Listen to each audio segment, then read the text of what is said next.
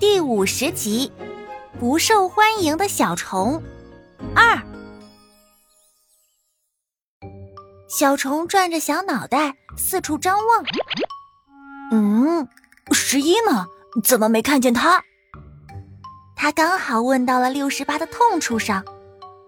十一忙他的药解释去了，嗯他们都去外面巡逻了，不带我去。嗯他说我再会妨碍他。六十八忧伤的耷拉着触角。哈哈，十一肯定是担心你的安全，他大概不好意思亲口告诉你。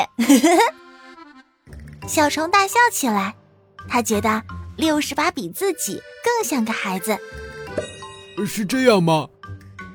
六十八看着大笑的小虫，也跟着高兴起来。呃 呵呵呵呵呃，一定是这样。呃，小家伙，还是你聪明。两只虫子翻滚着打闹起来，它们高兴的大嚷大叫。一个翻身，小虫瞥见原先的一只蚕茧中伸出两条黑色的触角来。哎，等一下！它拉住了六十八，让他看向那只蚕茧。我的天哪！六十八愣住了。小虫看到远处有几只大蚕正朝这边爬过来。 六十八，你该走了，老师们过来了。呃，不知怎的，六十八听到“老师”这个词儿，也跟着紧张起来。他可不想撞见任何一个老师。那我改天再来找你玩。哎，等等，如果你看到老白，你就告诉他我长大了。小虫充满期望地看着他。我已经好几天都没看见老白了，如果看到他，我一定转达。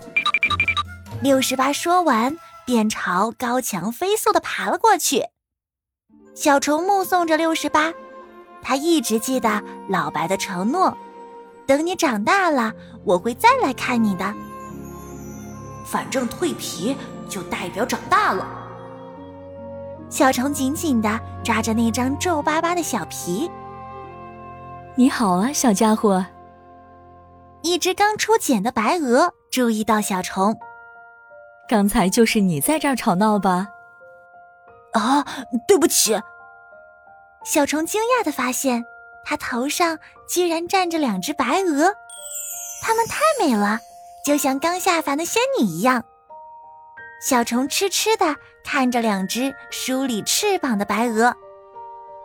刚出鞘的白鹅正是最美的时候，它们全身浮着一层白色细粉，雪白的身体比婴儿的皮肤还要细腻，一对洁白的翅膀比鸟儿的羽毛还要柔软，头上两根触角丝丝相连，好像凤凰的尾巴，两只圆溜溜的眼睛又黑又亮。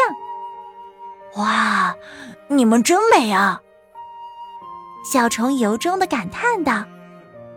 小家伙，有一天你也会变成这样的。一只雌鹅微笑着打量着小虫。哎呦，你刚蜕了皮呢，真是可爱啊呀、他应该是玉子的孩子吧？另一只雄鹅说你看它头上有个小黑点儿，你记得原来玉子身上也有个特别的小黑点儿吗？当然记得了。：“雌鹅目不转睛的看着小虫。看他的年纪，也像是玉子的小孩。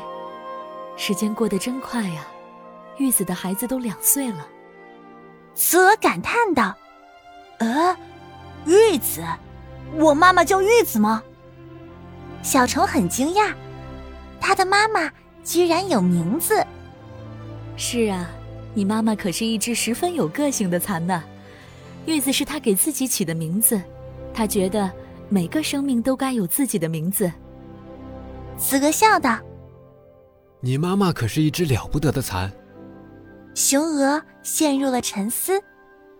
她是我见过最美丽、最勇敢也最有智慧的蚕了，没有一只蚕不佩服、不爱戴她的。雄鹅收回目光，看向小虫。小家伙，你真幸运，你有一个了不起的妈妈。啊玉子，玉子。小橙在心里一遍遍的默念这个名字，心里渐渐浮现出妈妈的样子。第一次，妈妈在小虫心中变得具体了。